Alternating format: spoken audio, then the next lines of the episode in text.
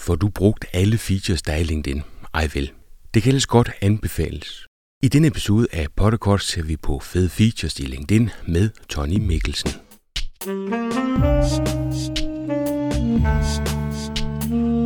Velkommen til Potterkort, en podcast om markedsføring på internettet. Din vært er Ip Potter.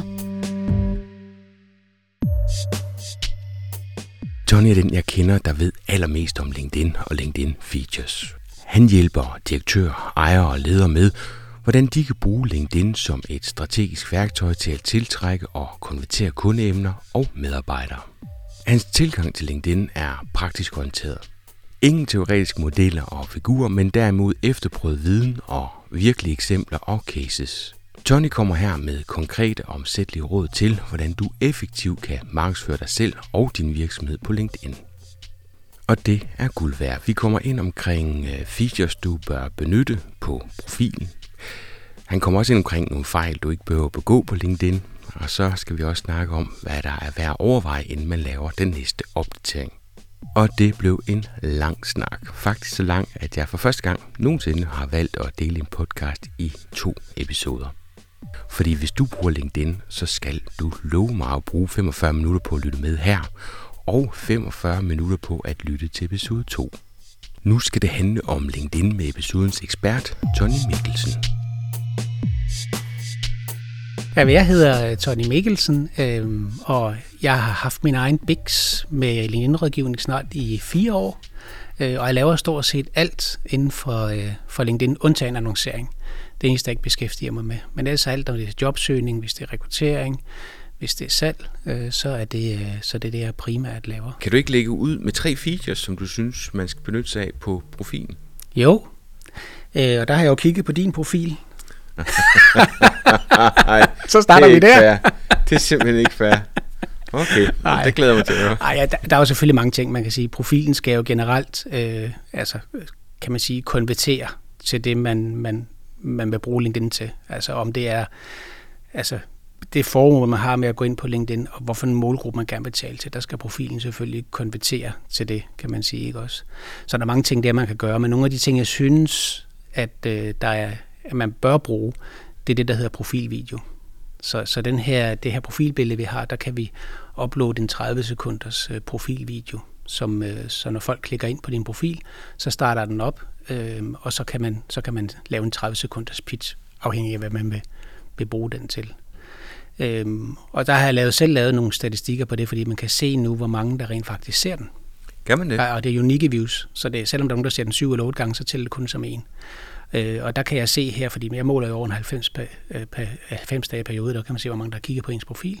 Og der kan se lige godt 20 procent, som rent faktisk starter den her video op. Jeg kan jo ikke se, om de ser den til enden, men de starter den op, de klikker ind på den for at se den. Så 20 procent af dem, som går ind og kigger på din profil, det skal vi også lige være enige om, så ja. det er ikke, når du dukker op i feedet. Nej. Det er simpelthen, når man vælger at gå ind og så sige, øh, hvad er han for en størrelse, så er der 20 procent af dem, der vælger at, øh, at se videoen, for dem bliver jo trigget automatisk. Ikke? Ja. De her tre sekunder, der spiller først, de, de tæller ikke de tæller med. ikke med. Så der kan man godt se, billedet lige bevæger sig, men det er jo selvfølgelig også for lige at lokke folk over og, ja. og klikke på billedet, ikke også? Øh, og så øh, der, der er altså, altså hver femte går ind og, og trykker på, på det her billede. Ja. I hvert fald hver femte. Og så vil du gøre mig opmærksom på, at det har jeg ikke gjort brug af. Lige præcis. det er okay. Jeg har tænkt tanken, men jeg synes også, der skal være en, en, en pointe med det, men øh, det skal jeg bare lige have fundet ud af. Altså man kan sige, da, jeg, da den kom, featuren, der hed det Cover Story. Da den kom, den dag jeg fik den, der installerede jeg videoen. Og så tænker jeg, så laver jeg den bedre på et eller andet tidspunkt. Og det du ikke fået gjort? Ja, det er ikke fået gjort. det er bare to forskellige profiler. Jeg gør det ikke før, det skal være helt ordentligt. Det i virkeligheden så afholde mig for, for mange ting. Det er jo lidt dumt. Cool, så det var en feature, det var videoen der. Er det noget med, at man skal gøre det fra mobiltelefonen? Ja. ja. Eller du skal uploade den derfra. Du kan sagtens optage den i alle mulige smarte fancy systemer og lave undertekster og alt muligt andet. Det kan du sagtens. Det har jeg også set nogle eksempler på. Du skal bare uploade den via appen, kan man sige. Ja. Også. Så du går ind på din profil og siger, du gerne vil, når du går ind og redigerer i den, så tilbyder den dig at uploade et nyt billede. Der går du ind og siger video. Når du gør det, så kan du vælge mellem kameraet i telefonen eller uploade en video. Ikke? Ja. Fedt. Mm.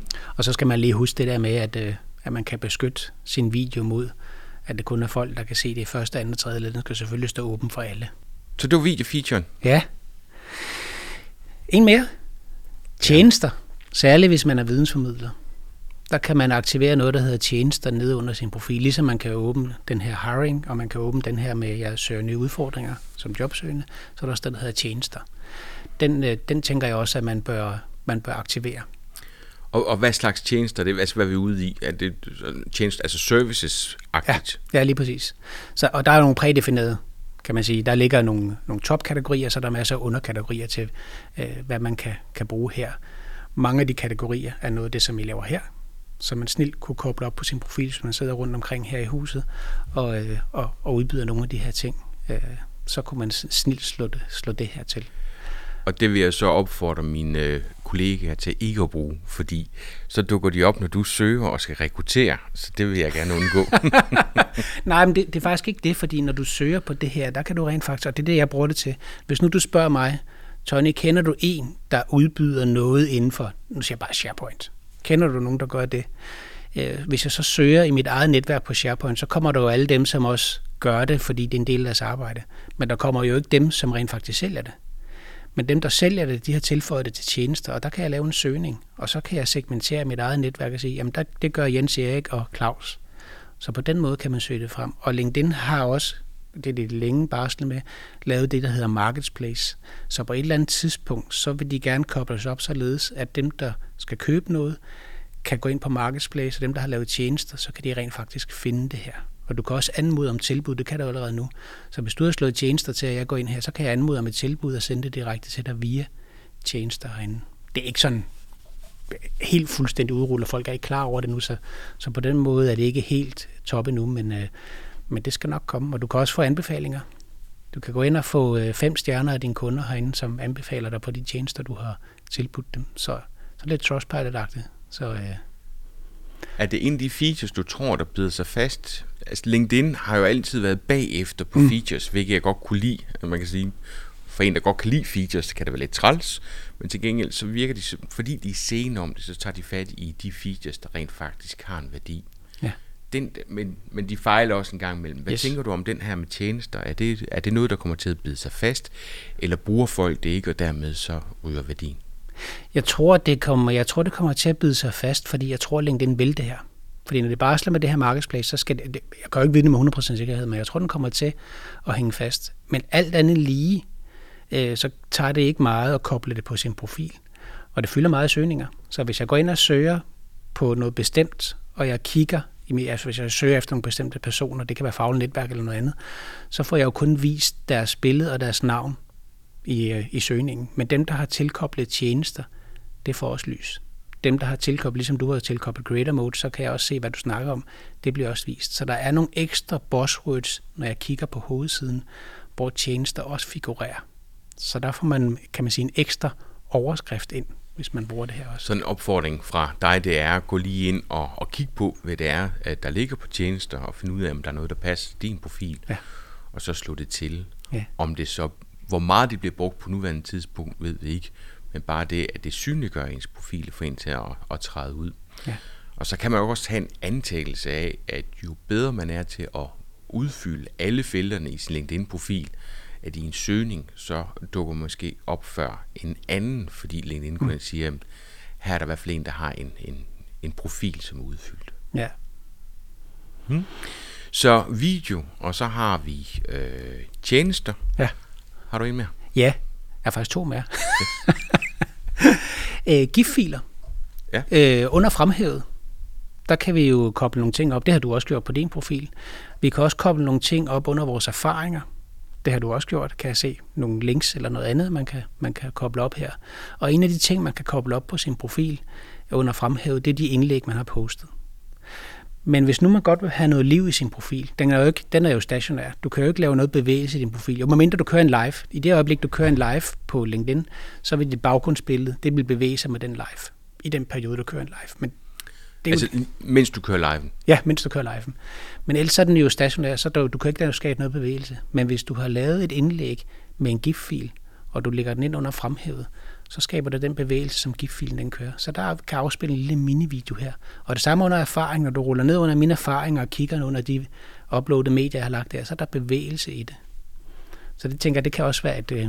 Så det er mulighed for at, at fremhæve. Hvis lige tager fat i erfaringer, så er det netop der, hvor man også har mulighed for at fremhæve de erfaringer, som er relevante i forhold til det, man gør lige nu. Øh, vi er jo nogen, som har lavet noget helt andet, hvor det ikke altid bidrager til profilen, og på den måde, så kan man, jeg synes, at skjule den, det vil være forkert, men ved at fremhæve de ting, som jeg synes er vigtige lige nu, øh, så er det i hvert fald en måde at, at gøre det på. Ja. Mm. Og den sidste, det er det der creator-tilstand. Øhm. Der, får, der får du noget af en opgave, Tony. Den har jeg jo koblet på min. Ja. Og øh, nej, nu skal du lige komme med dit tip nej, først, nej, så skal jeg nok pille den. kom, bare, kom bare endelig, så skal jeg nok skyde ned bagefter. Min frustration går på uh, den der snobbethed, der ligger i, at folk ikke kan connect med mig, men at jeg tror, at jeg er så vigtig, at folk kun kan følge mig. Jeg synes, det er, det, det er et skidt signal at sende. At, at jeg synes, jeg byder ind med noget værdi, men jeg er overhovedet ikke interesseret i at se, hvad de andre laver. Øh, den frustrerer mig nok til, at jeg kan ikke se, at jeg har fået mere værdi. Det kan du så lige overbevise mig om, at jeg har. Og, og det er nok til, at jeg overvejer at pille den af. Ja. Og lige præcis den del vil også være min eneste anke til, at man skal overveje at lade være. Øh, personligt har jeg gjort det, at i mit baggrundsbillede har jeg brugt til at sige, jamen hvorfor bare trykke følg, når du kan oprette forbindelse. Så hele mit coverbillede, det skriger på, jamen det kan godt være, der står følg-knap hernede, men jeg vil rigtig gerne connecte. Skriver jeg også i mit omafsnit og så videre. Så på den måde, så forsøger jeg at imodgå lige præcis øh, den del, kan man sige. Øh, min erfaring er også, det har jeg jo gjort statistikker på flere gange, følg-knappen primært som følgknap har jo også været før, at creator mode eller tilstand blev lavet, så den har været her længe, kan man sige. Så jeg har kørt længere perioder med den ene eller den anden. Og antallet af følger kontra forbindelser, øh, sådan samlet set, hvor mange følger mig, og hvor mange øh, connecter med mig, er det samme. Det, der sker, når jeg primært knapper følg, det er, at der er flere, der følger, færre, der connecter. Og omvendt, så er der flere, der connecter, og færre, der følger. Men den samlede masse er den samme kan man sige. har i hvert fald været min erfaring på de statistikker, jeg har lavet, stort set. Okay. Spændende, ja. så du siger, at det rammer, ikke, det rammer egentlig ikke mit netværk. Og så kan jeg jo selv vælge at gå ind og kigge på min profil og sige, jamen dem, der følger mig, dem vil jeg gerne connect med. Ja, og det gør jeg konsekvent hver uge. Der går jeg lige ind og tjekker, hvem, øh, og så tager jeg fat i dem, som jeg, jeg synes, der kunne være, der, der måske arbejder med noget, som jeg synes er spændende. Hvis det er en LinkedIn-ekspert for eksempel fra et eller andet land, der går ind og følger mig, så går jeg ind og connecter også, kan man sige. For der er noget fagligt netværk i det, ikke også? Så det gør jeg på den måde. Og så kan man jo også, du kan, det, jeg postede her om det, det kan være, du har set det for nylig, du kan jo gå ind, og så kan du se, hvem er det, der følger dig på din profil, som du ikke er connectet med. Du får hele overblikket. Og, og det er den, jeg bruger for at finde ud af, om der er nogen, jeg skal, skal række ud til, som, som kun har valgt. For jeg, for jeg tænker også, at der er nogen, der ikke kan gennemskue, at man kan få en drop-down, så man kan vælge at connecte, på trods af, at der kun er en opfordring til at følge. Ikke? Ja, helt sikkert. Og det ved jeg. Det ved jeg, der er, fordi Øh, det har jeg oplevet flere gange af folk, som jeg har connectet med det, men du kun trykket fuld, følg. Så jeg så, Nå. Så, så det har du helt sikkert i. Så det kan man sige, det er hagen ved at bruge den. Fordelen ved at bruge den, hvis vi lige skal tage dem, det er, at du får noget mere avanceret statistik, og det ved jeg også godt, det du synes du heller ikke er super. Ej, det er jeg godt nok ikke imponeret af. Men det jeg synes, der er, eller det jeg synes, der er fedt ved den her statistik, det er, at vi har stort set den samme, kan man sige, over, når vi kigger på det enkelte indlæg. Men ude i hovedbilledet, før der kunne man kun se det seneste indlæg. Hvis jeg er ude i hovedbilledet, altså inde der hvor nyhedsstrømmen er, trykker på visning af indlæg, så er det på tværs af alle indlæg for den inden for den sidste uge. Og det kan jeg jo tilpasse til inden for de sidste 365 dage for eksempel. Og her kan jeg få et indblik i, hvad er det for nogle virksomheder, altså profiler, som ser mig mest sådan øh, på tværs af hele året. Hvem bliver jeg vist mest for? Hvor det enkelte indlæg er meget afhængig af dem, der ser mig lige nu.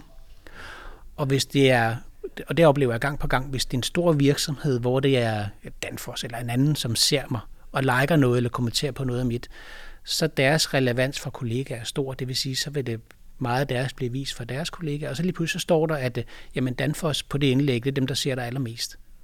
Men hvis jeg kigger på den anden, så har de aldrig set mig. Så på den måde, så tænker jeg, så får jeg noget mere indblik i, jamen, hvad for nogle virksomheder. Men rent faktisk, ja.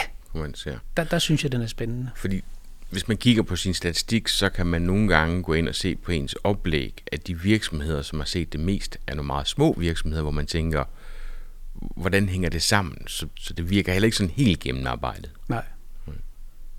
Og så er der flere ting, du får med. Der er også en ting, som du mangler på din profil, som du kan få. Lad høre. Ja, lige under dit øh, billede og de der hashtags, der kan du også sætte et link ind. Når man slår creator mode eller tilstand til, så kan man sætte et lille link ind, som man selv kan tilpasse. Jeg tror, der er plads til 33 tegn. Øh, og hvor der kan man få, det kan være hen til en hjemmeside, eller det kunne for eksempel være, her kan du deltage i Danmarks fedeste marketingcamp, link, og så ryger man direkte ind til. Okay. Så det kan man, øh, det kan man også lave. Har du lavet en statistik på det, hvor mange der vælger at klikke på den? Ja, det er, for, det, er for, det er desværre meget få. Ja. Nu er det kort tid, fordi jeg startede den øh, lige før sommerferien. Så det er lidt kort tid, og jeg, kører, jeg har sat tracker på min, så jeg lige kan følge med i, hvor mange der rent faktisk klikker. Og det er ikke unikke, det ved jeg godt, men se hvor mange der klikker. Jeg ved selv, at jeg har klikket en 3-4 gange, så trækker jeg lige det mm. fra, så sagde jeg, det er ikke voldsomt mange. Jeg tror, øh, de sidste, den sidste, jeg kører statistik hver uge, og den sidste uge, der var der, jeg tror det var 8, der havde klikket okay. på, øh, på linket, ja. af dem, der var inde og kigge på min profil. Ikke? Men altså, vi tager alt, hvad vi kan få, så det, øh, det skal jeg i hvert fald have kigget på. Og så er der en ting mere. Mm. Hvis du vil køre... Vi har rigtig mange punkter. Det bliver en, en, en to episoder, den her. Det er fedt. Det er, det er fedt. Men det, jeg synes bare, den, den, er, den er, er vigtig at tage med den her også, fordi det kan, det kan være hele vejen gennem organisationen. Øh, det her med øh, nyhedsbreve og øh, altså artikelfunktionen nyhedsbreve. Og den kom først med Creative Mode, eller hvad? Mm.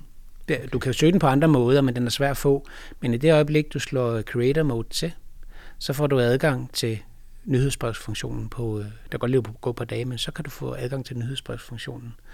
Og audio-events, som de også er ved at udrulle, øh, og det er udrullet på min, og live, det har du, får du også adgang til.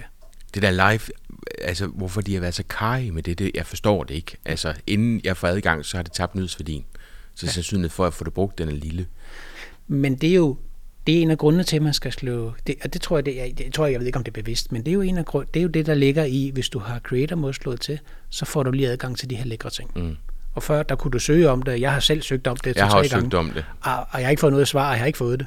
Og så kom det her med, at du kan slå det til med Creator Mode, så gjorde jeg det. Bum, så var den der. Lige med det samme.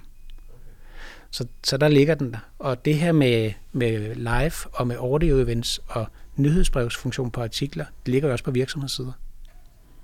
Så hvis man skal til at bruge sin virksomhedsside i en lidt større organisation, øh, så tænker jeg, at hvis der bare er én medarbejder, der har adgang til det her, admin på siden, så har siden også adgang til de her ting. Vi er simpelthen nødt til lige at, at runde de tre funktioner. Det er ikke sikkert, at folk ved, øh, hvad det er.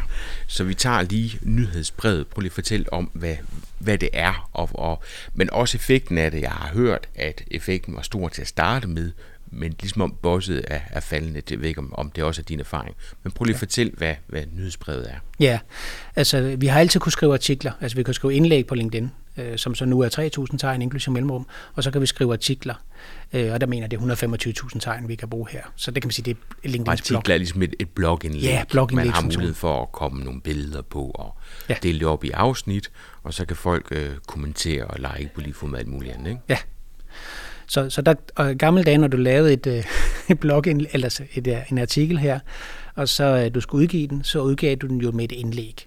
Så lavede du en lille mini-teaser, og så, så var det det, der skulle trække folk hen. Og det ved vi bare, sådan har det altid været, det skaber øh, meget lidt traction. Altså, fordi folk ved jo godt, når det bliver sendt ud, så øh, skal jeg bruge mere end to sekunder, når jeg klikker ind her. Og det er jo det, som kan man sige, i min optik i hvert fald, er det, der kan stoppe distributionen på, på de her artikler. Så skal vi jo så markedsføre dem på andre måder for at få lidt mere gang i dem.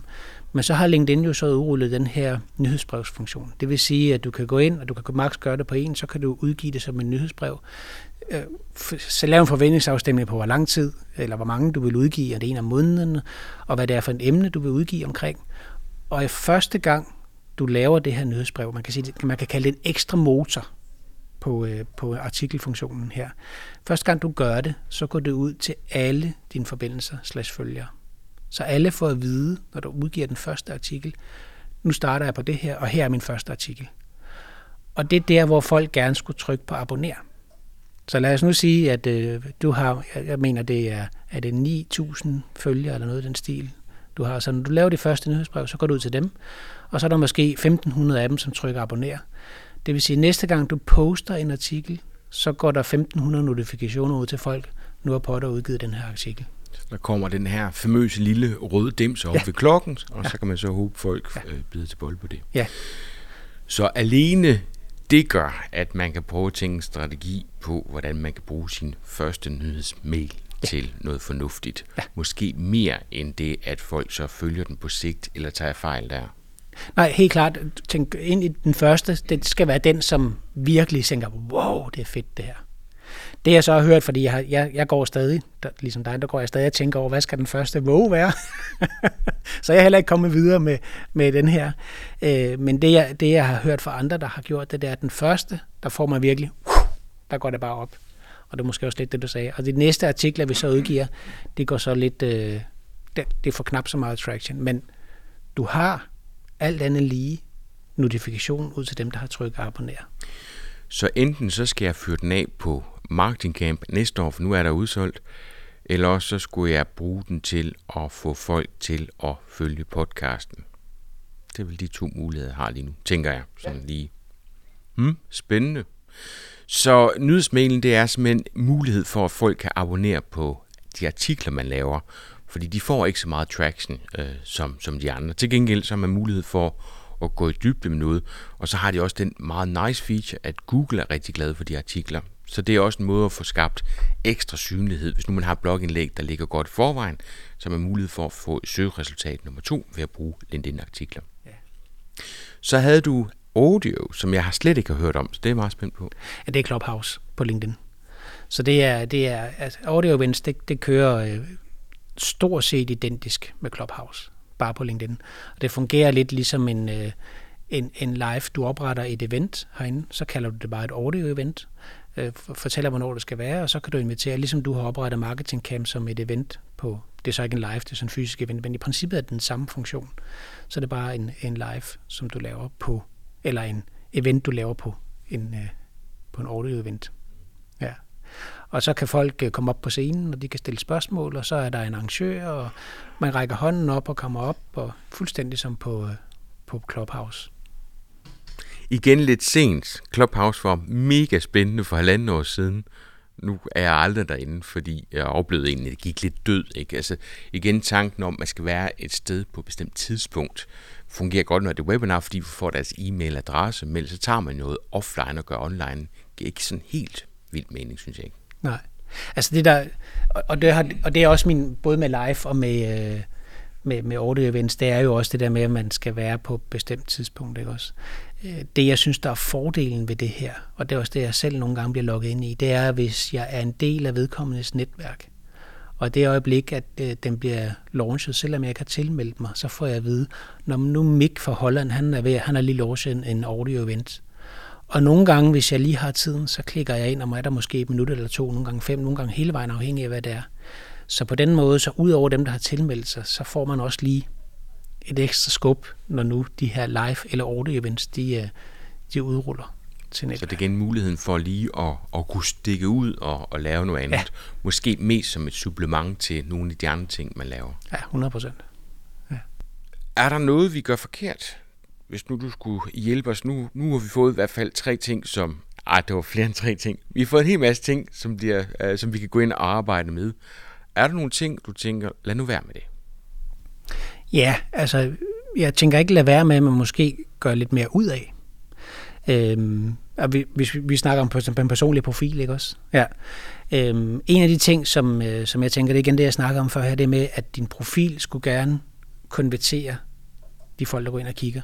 Det vil sige, hvis du for eksempel har dit formål med at være på LinkedIn, det er, at jeg vil godt udvide mit faglige netværk. Men så skal jeg kunne se, hvem du er. Og vi ved jo, hvor hurtigt folk klikker ind og ud. Så man kan sige, at alt det, hvad vi laver og foretager os på, på LinkedIn, det er det, som lokker folk ind på vores profil. Og så kigger vi jo op i toppen. Så vi kigger på øh, profilbilledet og baggrundsbilledet, og vi kigger på overskriften. Og overskriften her, der tænker jeg den klassiske, og nu peger jeg ikke fingre, den klassiske, der man skriver sin jobtitel, hvor man arbejder. Og der tænker jeg, at der er meget spildt her kom nu, hvis, du, hvis det er fagligt netværk, så skriv, at jeg arbejder med SEO, jeg arbejder med content, jeg arbejder med, skriv de buzzwords ind, hvad man arbejder med, så folk hurtigt kan afkode, jamen hvis jeg skal være i dit netværk, så kan jeg hurtigt se, hvad det er, at du, øh, du arbejder med, om jeg synes, det er interessant. Og jeg er så enig og så uenig på en gang. Ja. Øhm, jeg har virkelig prøvet at arbejde med det. Der findes forskellige opskrifter på, hvordan man kan, kan arbejde med at, at skrive noget derinde, og hvor langt det kan være at bruge emojis. udfordringen er, at det dukker op alle mulige steder. Så det kan godt være, at det giver fornuft, når man står inde og kigger på sin profil. Når du så ser din profil i den sammenhæng, så kan den bide teksten af, eller emojis kan fremstå sjovt. Øh, jeg har været ude i det, og vi gjorde det faktisk i tre regi for en 3-4 år siden, hvor vi arbejdede med de her, um, fortæl nu, hvad det er, vi hjælper kunden med at opnå. Øh, jeg, jeg kender ikke min holdning til det. Jeg, jeg ser noget, der fungerer, og så ser jeg også noget, hvor jeg bare tænker, Jemini, øh, det, det er bare fordi, det kan lade sig gøre. Så jeg kan godt forstå din pointe, øh, men jeg synes også, det er lidt forstyrrende nogle gange. Giver det mening? Nej. jo, jeg forstår godt, hvad du mener, fordi når, når man kigger ud, når man poster noget, eller når man kommenterer noget, så ser man jo kun, øh, jeg tror, det er måske 70-80 tegn. Ja, så det er klart, at man kan sige, at det vigtigste skal jo ligge i starten af, af det her, kan man sige, ikke også? Og hvis du så også bruger det her, hvad er det hedder, pronomener, det her, hvor du han, hun, øh, og så videre, ikke, og alt det her. Hvis du også bruger dem, øh, så bliver der kortet endnu mere af, af, af den her overskrift. Så det skal man selvfølgelig lige teste af, hvordan ser det ud, øh, og også i forhold til mobilen. Men jeg ser det egentlig ikke som den største udfordring, fordi jeg tænker... Det er fordi, du kigger for meget på LinkedIn, Tony, og du sidder og keder dig, så jeg synes bare, det er rart, at der er nogen, der bryder normen. Godt. Så, så tanken om, at i stedet for, at man skriver den øh, jobfunktion, man har, øh, men den kan man også twiste en lille smule, hvor man kan sige, arbejder med en stor virksomhed, så kan man godt have en titel, som giver fornuft indad mod organisationen, hvor man måske kan arbejde med noget andet, som folk udefra vil kunne forstå. Ja. Og så er der så endelig øh, den, den alternativ, hvor man går ind og er ekstremt kreativ i den måde, man, man skriver det på. Ikke? Jeg synes stadig, man godt man kan sagtens skrive sin titel. Øh, måske også til dels, hvor man arbejder, men så står det jo ude til højre, kan man sige. Ikke også? Men, men det kan man sagtens skrive. Jeg synes bare, man skal skrive mere end bare, jeg arbejder her, og det er min titel. Det er egentlig det, jeg, jeg tænker. Point take. Ja. Så, så, du, så i princippet... Nu kan jeg jo tillade mig at skrive podcaster igen, indtil jeg går i stå, så, så ja. det vil jeg benytte mig af. ja. Og tilmelde dig Danmarks fedeste marketingcamp. Ja, det er rigtigt. Og den kunne også bruge det her. Ja. Fedt. Så øh, dit råd det er, øh, gå nu ind og brug det felt til noget fornuftigt. Og så kan man jo lege med det, og så er det jo op til en selv, hvad man synes, der fungerer eller ikke fungerer. Ja. Mm. Er der andet? Ja, baggrundsbilledet. Ja. Det, det synes jeg, det er, det er undervurderet. Men det er folk ofte, fordi det er i hvert fald, når jeg er ude og undervise, at folk ved faktisk ikke engang, man kan, kan man sige. Ikke også? Og så er det et rådent format. Altså, øh, det er jo ikke engang 16.9, det er vel... Øh 1596 gange 396. Ja. Så, så det er svært at have noget i forvejen. Det vi gør, det er, at vi går ind og, og bruger serviet for virksomheden, og så laver vi en 3-4-5 stykker, som medarbejderne kan vælge mellem. Øh, og langt de fleste vælger det faktisk, fordi alternativet det er, at man går med nogle af de der standard, nogen fra, fra LinkedIn. Så det er muligheden for at, at skære ud.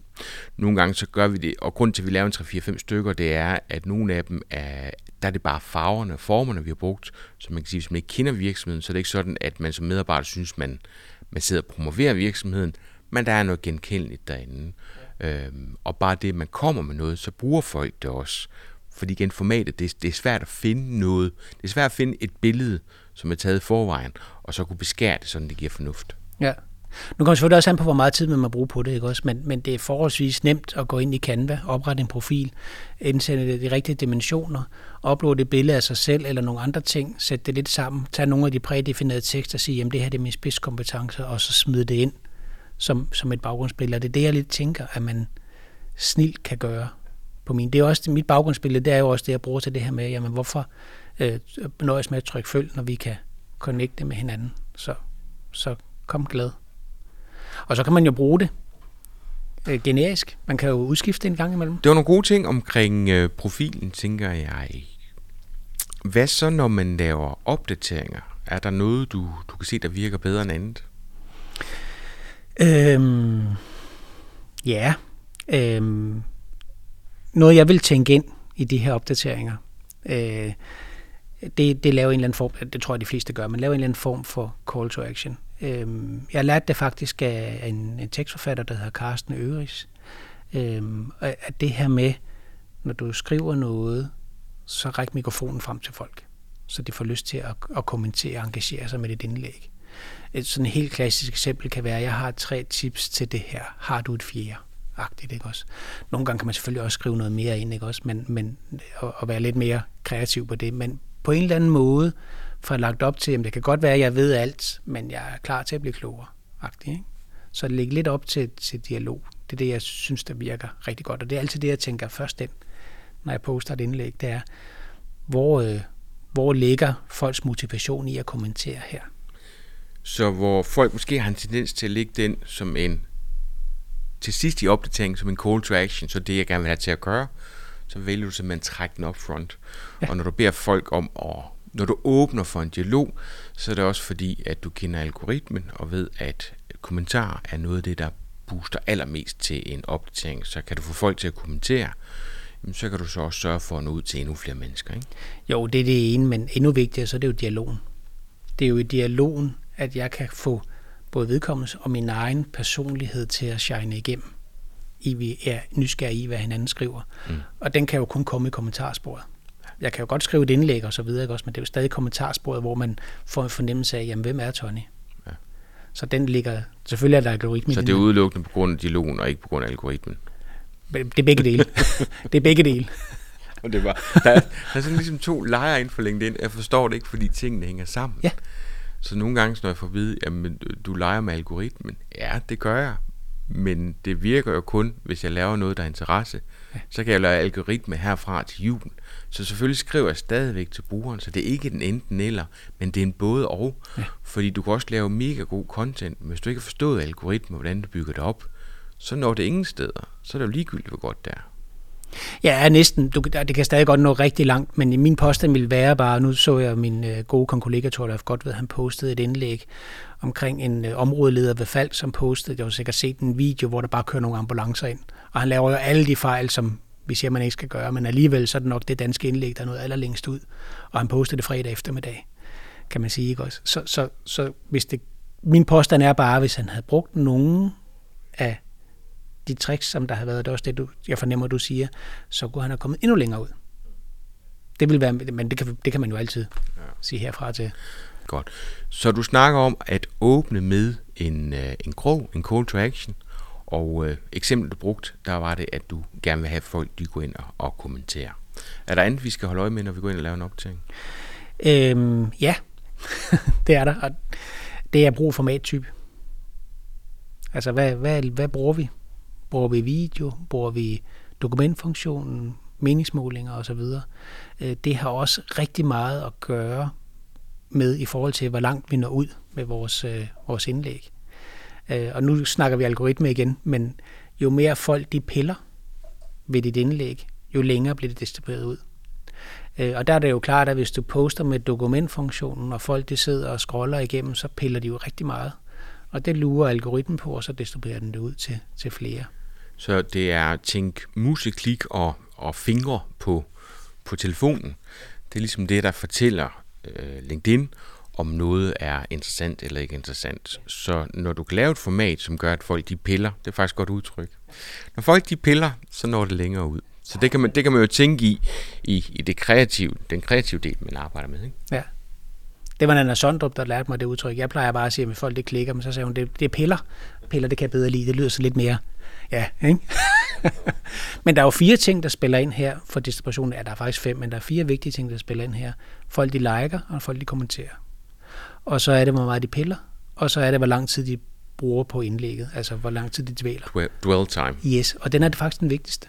Det er der ingen tvivl om. Hvor lang tid hviler folk på dit indlæg? Ja, kommentar også, men, men kommentar hænger jo sammen med, at du dvæler. Fordi skal jeg sidde og kommentere på dit indlæg, så skal jeg lige pludselig tænke, så dvæler jeg også længere tid ved dit indhold. Så kommentar giver automatisk mere dwell time, kan man sige. Så det hænger også sammen. Men det er dwell time. Det, det er også den seneste algoritmeundersøgelse for Rita van der Blum. Det, det var, det, han skrev også, at dwell time, eller tryk på se mere-knappen, og dwell time har mere effekt, end, øh, end et like har i princippet.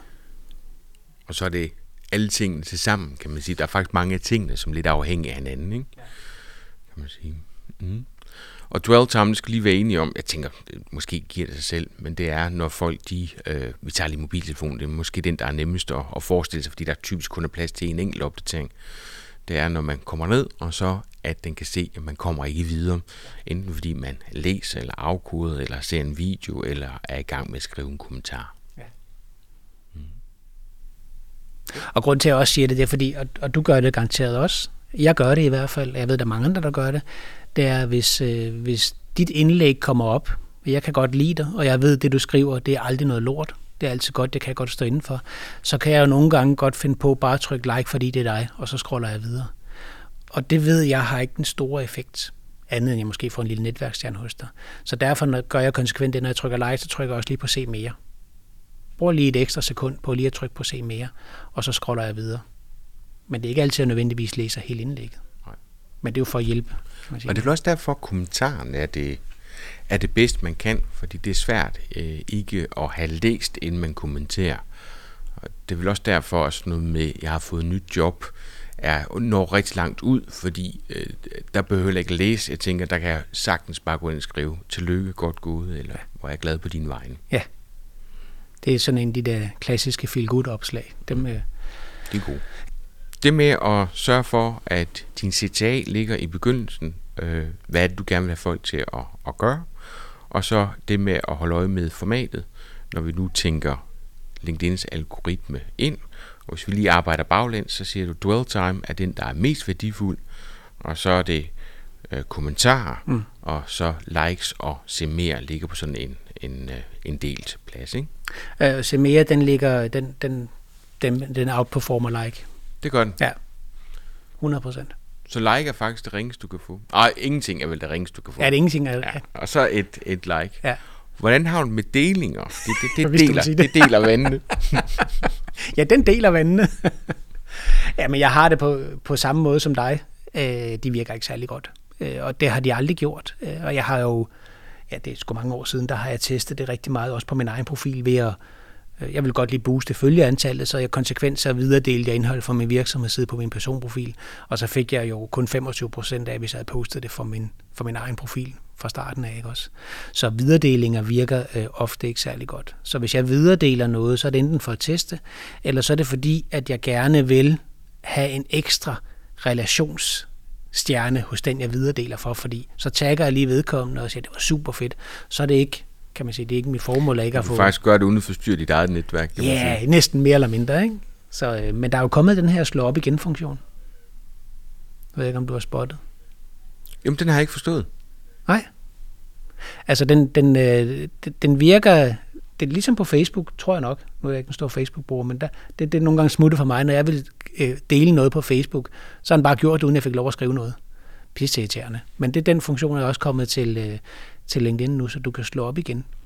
Og den har jeg faktisk arbejdet en del med på min virksomhedsside, fordi når jeg slår op igen på min virksomhedsside, så får jeg også tal med, hvor mange gange folk de klikker på det, hvor mange visninger det giver.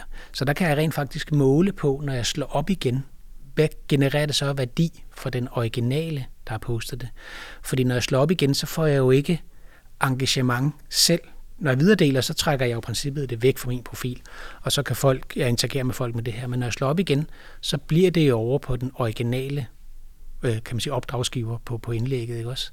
Så det er jo en direkte genvej over på det originale, så det er jo at, det er lidt ligesom et like, bare i at slå op igen. Ja. Den er forholdsvis ny, så, så det er også lige, hvor, hvor meget man skal bruge den, men jeg har gjort det et par gange, og den er jo nem at bruge. Jeg tænker, man kan spekulere den ind, hvis man nu vil gerne vil bruge sine medarbejdere øh, og man ikke vil lave det, det store voldsomt på sin virksomhedsside, fordi man har måske ikke det store strategiske tiltag, men man har nogle medarbejdere, der suser rundt derude, der gerne vil poste om noget, så kan man jo slå op igen på sin virksomhedsside. Så understøtter man jo medarbejdernes budskab.